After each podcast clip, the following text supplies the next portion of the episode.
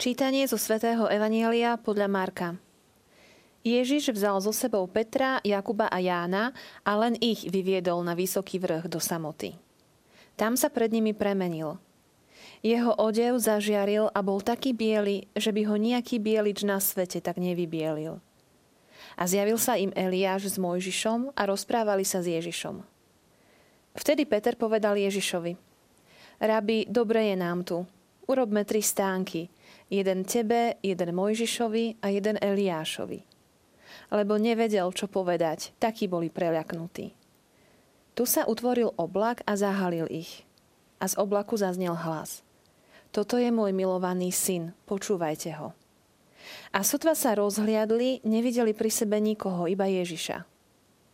Keď zostupovali z vrchu, prikázal im, aby o tom, čo videli, nehovorili nikomu, kým syn človeka nevstane z mŕtvych. Oni si toto slovo zapamätali a jeden druhého sa vypitovali, čo znamená vstať z mŕtvych.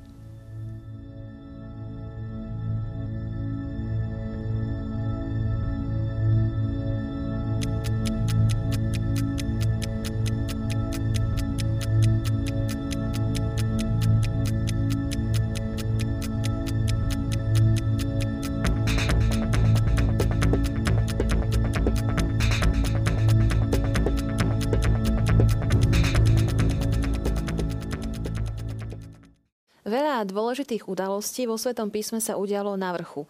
Mojžiša horiaciker, desatoro blahoslavenstva. Dnes máme udalosť premenenia pána. Ako keby miesto na vrchu bolo bližšie k Bohu, kde sa človek stretáva s Bohom, kde je mu bližšie. Dnes sa budeme o tomto rozprávať opäť s našim pôstnym sprievodcom, otcom biskupom Jozefom Halkom, pomocným biskupom Bratislavskej arcidiecezy. Opäť vítajte. Ďakujem, všetko dobré máme e, tému premenenia pána a začneme hneď tou rekvizitou, pretože je veľmi nezvyčajná a veľmi e, mňa aj našich divákov určite zaujíma, prečo ste ju priniesli. E, ja si týmto predmetom, ktorý je nápis taxi, ktorý sa umiestňuje na auta, ktoré odvážajú za peniaze ľudí do destinácií, ktoré si objednajú. Preto, lebo mi pripomína jednu chvíľu, keď sme boli asi pred 15 rokmi vo Svetej Zemi a keď sme autobusom, autobusom prišli pod horu premenenia, tak nám šofér oznámil, že kto by chcel, tak za dolár ho taxík vyvezie na horu tábor. A pamätám sa, že možno sme trošku váhali, že či to neurobiť takýmto spôsobom, ale nakoniec sme sa rozhodli, že to vyšlapeme spoločne a že nepôjdeme taxíkom, hoci tie taxíky teda medzi medzi nami alebo okolo nás veľmi rýchlo vychádzali hore u tých, ktorých si ich objednali. Však u starších ľudí, ktorí nevládali, je to aj celkom prirodzené. Myslím si však, že ak niekto vládze, určite by nemal e, stratiť ten zážitok vystupovať na tú horu tábor pešo, vystupujúc z dola nahor, prežívajúc ten pocit tej meniacej sa výšky a stále nových a nových zákrut pretože aj priebeh tej cesty má takú, takú spiritualitu svoju. Totiž e, niekoľkokrát, alebo možno niekoľko desiatokrát sa tam stane to, že človek už, už ide k zákrute a myslí si, že keď sa mu otvorí nový horizont, že už tam bude vrchol tej hory a bude tam tá známa, e, ten známy chrám premenenia pána. No ale nie. Mnohokrát prídete do tej zákruty a otvára sa nový horizont, ktorý len hovorí o tom šlápať, šlápať, šlápať. Je to dlhá cesta? Dlho trvá? Je to, je to dlhá cesta. Už si na ňu nespomínam, ale psychologický čas bol rozhodne, rozhodne dlhý, ale nie nudný v žiadnom prípade. E, myslím si, že je to naozaj veľmi, veľmi symbolické, že mnohokrát aj v živote je to tak, že človek si myslí, že už príde na nejaký vrchol a že tam si oddychne, ale ten jeden vrchol je výzva kráčať stále ďalej. Možno, možno je to ako s tým mladíkom, ktorému Ježiš hovorí, ešte čo si ti chýba, hoci on povedal, že už rôzne vrcholy dosiahol, že sa modlí, že sa postí, že sa snaží plniť Božiu volu, že všetko toto robí. A Ježiš mu hovorí, napriek tomu, že si dosiahol určité vrcholy a určitý vrchol, ešte čo si ti chýba, musíš šlapať ďalej. Takže tento zážitok e, neustále novej potreby kráčania e, sa spája potom s ďalším zážitkom a to je ten zážitok meniacej sa výšky, že človek čím vyššie stúpa, tým má širší horizont a tým lepšie vníma aj konkrétne polohu tej hory tábor, tej hory premenenia, pretože čím vyššie ste, tým viac vidíte to prostredie naokolo, aké sú tam ďalšie biblické miesta v blízkosti alebo väčšej vzdialenosti. A je to naozaj aj v živote tak, že a v tomto veľkopôsnom období máme osobitne toto pozvanie, že čím viac človek kráča hore, teda prekonáva tú zemskú príťažlivosť smerom nahor, tým viac si uvedomuje súvislosti a kontext, v ktorom žije. To znamená duchovný život, ktorý je stúpaním nahor. Askéza vlastne znamená aj to stúpanie nahor e, k výške, do výšin, e, človeku otvára duchovné horizonty, že si lepšie uvedomuje, kto je pred Bohom, kto je pred ľuďmi a kto je sám pred sebou. Alebo, ako sa hovorí, človek ako si lepšie chápe svoje existenciálne súradnice. Kto som pred Bohom, že som Boží syn, kto som pred ľuďmi, že som bratom a, ses, bratom a bratom pre ostatných bratov a sestry a že sám pred sebou som ten, ktorému Boh dal život a som zodpovedný, akým spôsobom budem v tej knihe života naozaj listovať. No a potom zážitku neustálej potreby kráčať, potom zážitku meniacej sa výšky a stále širšieho horizontu, nakoniec príde tá posledná zákruta, za ktorou človek konečne vidí tie tri tympanóny e, tej baziliky e, premenenia pána ktoré vlastne tie tri také trojuholníky architektonické vlastne naznačujú tie tri stánky, o ktorých hovorí svätý Peter v tom zážitku pánovho premenenia. Keď sme rozprávali o, tom, o tej ponuke taxíku vyviesť sa hore a keď to aktualizujeme naozaj na náš duchovný život, tak tých, tých lákadiel použiť skratku, uľahčiť si cestu je veľa, hlavne v dnešnej dobe. Áno, mentalita súčasnej doby je za E, malú námahu získať veľký výsledok. Ale skúsenosť hovorí, že ak sa aj na prvý pohľad môže zdať, že ten výsledok sa podarilo dosiahnuť, on je veľmi krehký a nepretrvá dlho. Skutočne veľký výsledok je ten, ktorý pretrvá v čase, ktorý znesie test dlhodobého trvania. A v duchovnom živote neexistujú skratky. Človek jednoducho musí prejsť určitými fázami, musí prejsť určitými E, ťažkosťami a krízami duchovného života. A možno práve cez tieto krízy, možno v tej najväčšej tme, človek najhlbšie vie objaviť hodnotu toho, toho pravého svetla. Konec koncov máme aj určité biblické príklady na to, ako aj ľudia v bezprostrednej blízkosti pána Ježiša chceli riešiť veci skratkovito. Spomeňme matku Zebedejových synov, ktorá prišla Ježiša žiadať o to, či by nemohli sedieť po jeho pravici a lavici. Zo strany mamičky chápeme e, takúto snahu zabezpečiť synom e, takouto prozbou nejaké, nejaké dobré rozpoloženie, e, alebo, alebo roz, teda rozpoloženie vo vzťahu k Ježišovi Kristovi. Ale Ježiš jej hovorí, že oni budú s ním piť z kalicha. Piť z kalicha znamená, že budú mať podiel na jeho utrpení, na jeho, e, na jeho bolesti. A Ježiš to niekoľkokrát hovorí a jasne deklaruje, on by, keby išiel na skúšku z reklamy, tak by určite ho v dnešných moderných reklamných agentúrach neprijali, by ho chápali ako niekoho, kto jednoducho nepochopil princíp reklamy. Ale Ježiš práve pochopil, že tá jeho reklama, ten jeho spôsob pozývania do toho jeho príbehu musí stať na pravde. Mnohokrát reklama nestojí na pravde, stojí na už dokonca vopred dohodnutom žonglovaní so slovami a už my vopred vieme, že tie slova nemusíme brať vážne. U Ježiša je to naopak, jeho slova sú vážne, každé jedno slovo, každá jedna jota je veľmi vážna, lebo je vykúpená jeho krvou, jeho smrťou a zmrtvých. A on hovorí, ja vás posielam ako ovce medzi vlkov. Poďte za mnou a vezmite svoj kríž. A preto hovorí aj nám, aj matke Zebedejových synov, oni musia vypiť so mnou ten kalich, musia mať so mnou ten podiel. A treba povedať, že ak človek vykráča na tie duchovné vrcholy, nie taxíkom, ale skutočne meter po metri, krok za krokom, kríza po kríze, únava po únave, vstávanie a padanie, padanie a vstávanie, tak potom ten vrchol, keď človek ide hore, vníma úplne inak ako niekto, kto sa tam vyvezie rýchlo. Tento vlastne ani nevníma ako vrchol, lebo tam v skutočnosti nevyšiel po vlastných nohách. S Božou pomocou, samozrejme.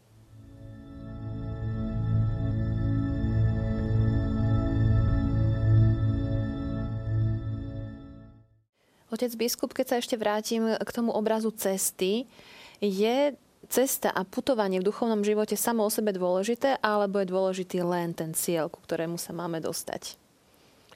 E, hovorili sme v tom minulom dieli o tej plnosti času. Čiže e, svojím spôsobom každá situácia je aj cesta, aj cieľ, tzv. parciálny cieľ.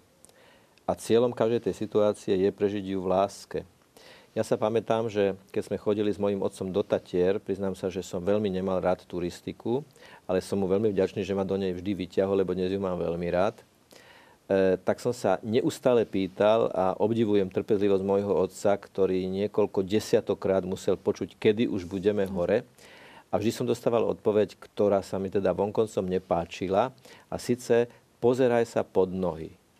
Ja som sa pýtal, kedy už budeme hore a on mi povedal, pozeraj sa pod nohy.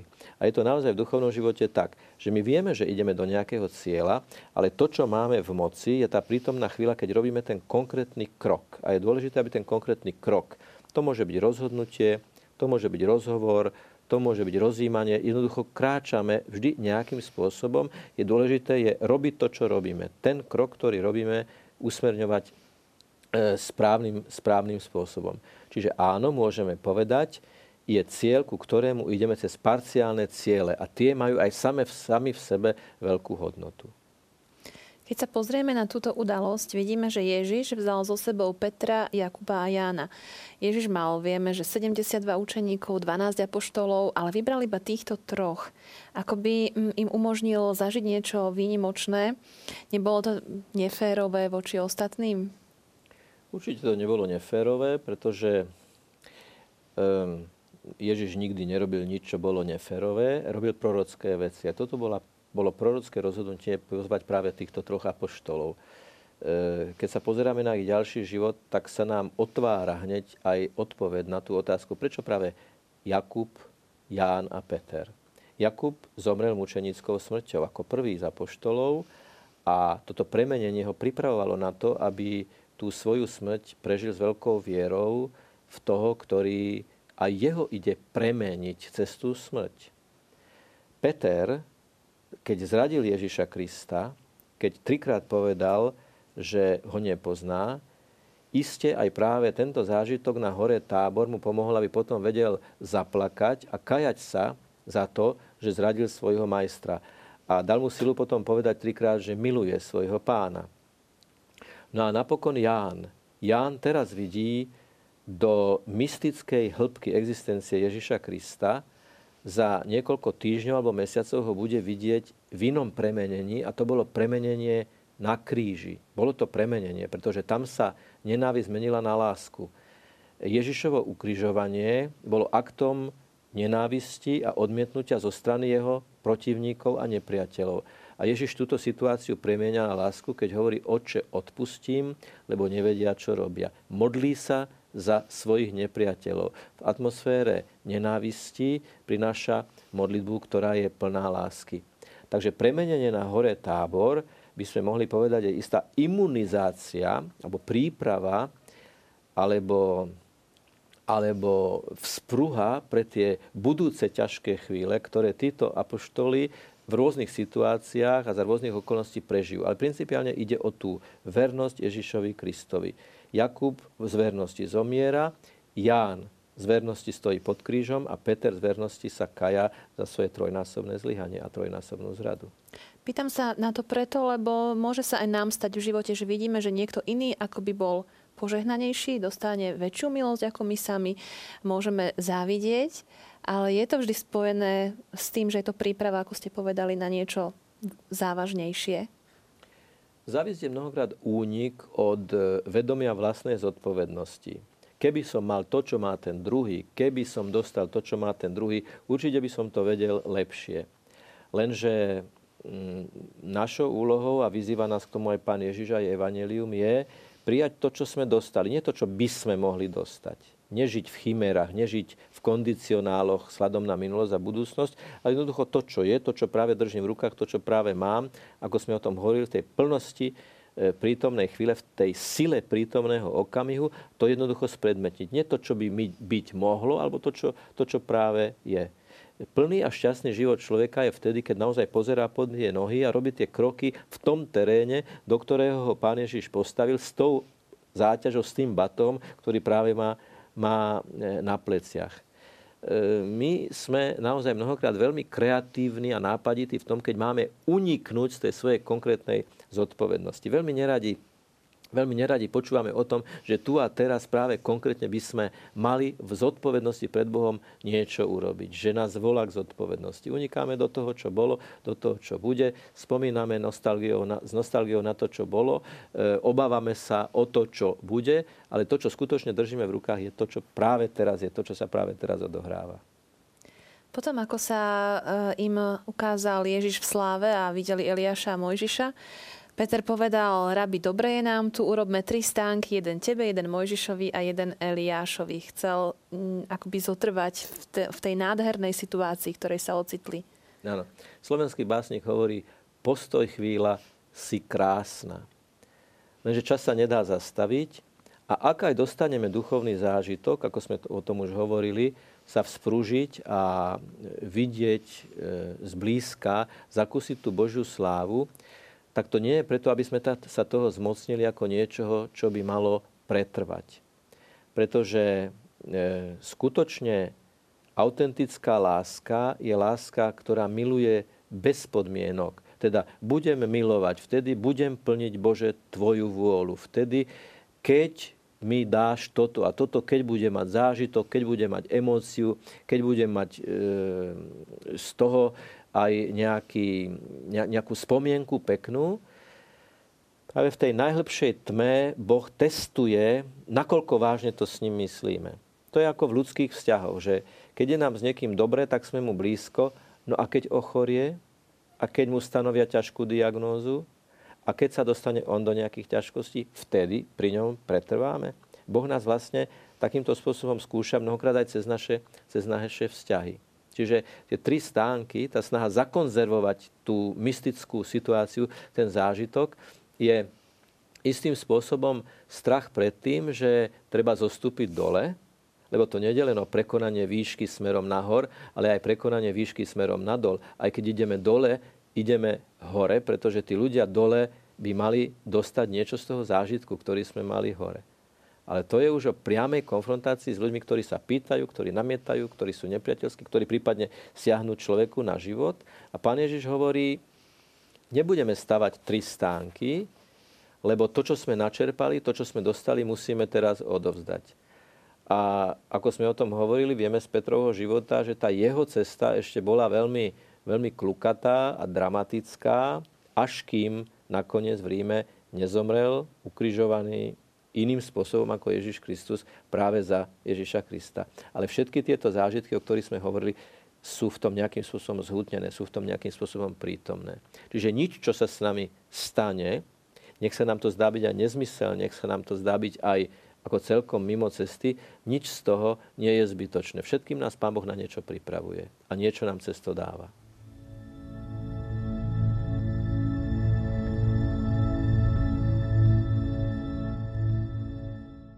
Keď zostupovali z vrchu, prikázal im, aby o tom, čo videli, nehovorili nikomu, kým syn človeka nevstane z mŕtvych. A vy ste pred malou chvíľkou povedali, že máme zostúpiť z toho vrcholu, aby sme priniesli tú zväzť o tom, čo sme tam videli, dole tým ľuďom. Ale Ježiš hovorí, nie, nehovorte o tom. Tak ako to je? E, poznáme u pána Ježiša inštrukciu chodte a hlásajte, vydávajte svedectvo. A poznáme niekoľko takýchto inštrukcií, že buďte o tom ticho.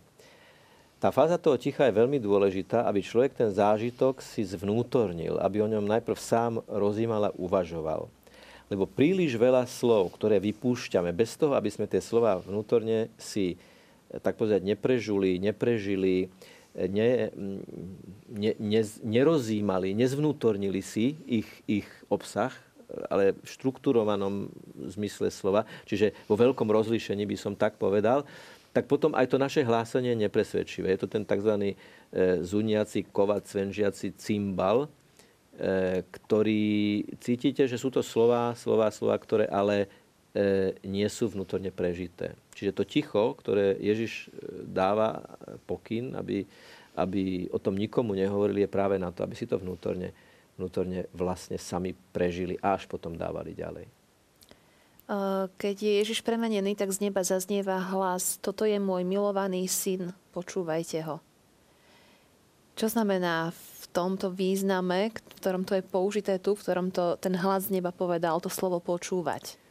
Tak pre všetkým Ježiš sa stáva našim bratom. Je našim pánom, je našim spasiteľom a vykupiteľom, ale stáva sa jedným z nás. Konec koncov Vianoce nie sú ešte tak dávno, aby sme si to nedokázali ešte ako si pripomenúť, že nedávno sme slávili, ako Ježiš sa narodil medzi nás, aby sa stal našim bratom.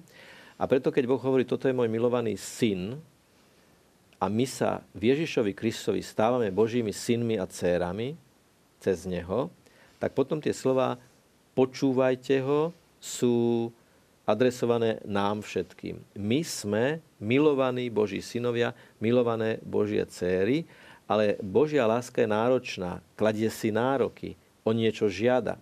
Pre dobro človeka, keď Boh od nás niečo chce, tak to nie je nejaký vrtoch, ale je to súčasť jeho lásky k nám a to, čo od nás chce, je aj pre nás samotných najlepšie.